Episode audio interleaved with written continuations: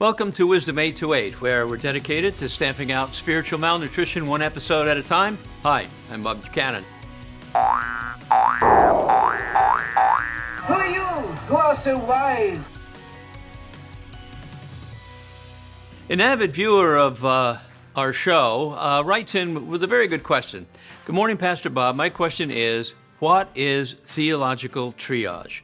Well, I'm grateful for this question because the answer to it should help Christians and churches unite around the essentials doc- essential doctrines of the faith. Now, I first heard of this idea of the theological triage about 15 years ago when I read an article by Dr. Al Mohler, who's president of the Southern Baptist Theological Seminary in Louisville, Kentucky. Mohler seems to have created the term and the meaning of it. The word itself is actually a French word meaning a sorting out. And Mohler's idea about theological triage is based on the practice in hospital trauma units or places where natural or man made dis- uh, disasters occurred. Medical teams are set up to sort out the care for the injured. It's usually an, um, an urgent scene, like in a hospital ER, as nurses and doctors make quick decisions about which wounded victims need immediate attention to save their lives and which ones can wait uh, for a little while. Now, usually a gunshot wound to the head will get immediate medical priority over someone with a broken arm, and that's the function of triage. Now, in theology, the church has something like that to sort out which truths of God's Word need to be defended, quote, at every point and in every detail, as Mohler puts it, and which ones, while are important, uh, they're not essential to salvation. So Mohler put the discipline of theological triage forward as a framework to determine the theological urgency of a doctrine. He created three levels of theological triage that can be called first, second, and third tier. First tier doctrines are those that must be believed for salvation. They are essential to the gospel and to being a Christian. Doctrines such as the full humanity and full deity of Jesus Christ, that He is the Savior and the Son of God, that He gave Himself as the sacrifice for sinners, that He was crucified, died, and was buried, and rose from the dead on the third day. Without accepting these doctrines, the gospel is repudiated for some other means of salvation. Other essential uh, doctrines include justification by faith, the authority and inerrancy of the scriptures, and the Trinity. Second tier doctrines are urgent doctrines for the health and the practice of the local church. What is believed about these doctrines doesn't determine whether or not you are a Christian, but it might affect the way um, uh, the church operates and the kind of church you go to.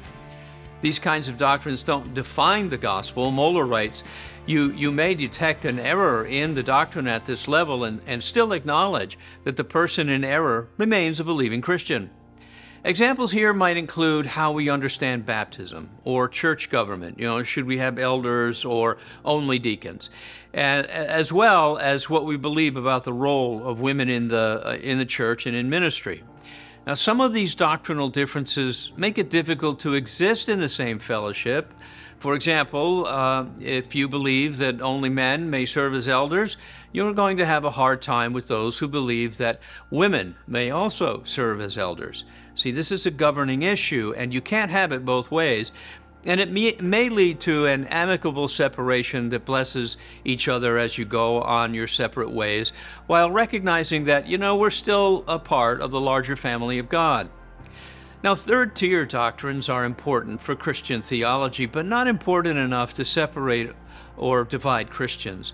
Uh, there will be thoughtful and fruitful discussions and debate, but, as Mohler writes, these do not threaten the fellowship of the local congregation. Now, examples of these doctrines may be the, um, the timing and the sequence of the events that are related to Christ's return, uh, the age of creation, old earth or young earth debates. I once served with elders who were on opposite sides of both of these issues, uh, two in particular, uh, both knowledgeable, knowledgeable men in the Bible and science who enjoyed discussing the age of creation, old or young earth, and you might say that this was their wheelhouse. They enjoyed the subject immensely. Sometimes, when the discussion uh, about creation broke out in our elder meetings, uh, it was fascinating to sit back and listen to them debate with one another. It was never rancorous, it was never heated. Uh, they were thoughtful men who just simply went back and forth, and it seemed to me that they actually enjoyed talking to each other about this subject.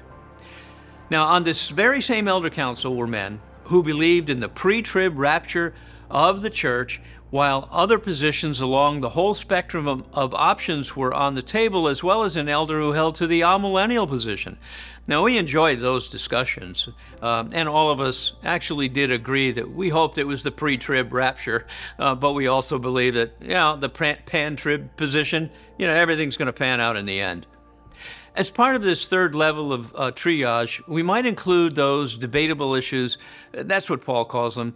Uh, these are questions that Christians often ask. Should Christians drink alcohol? What about trick or treating on Halloween? Should Christians do yoga?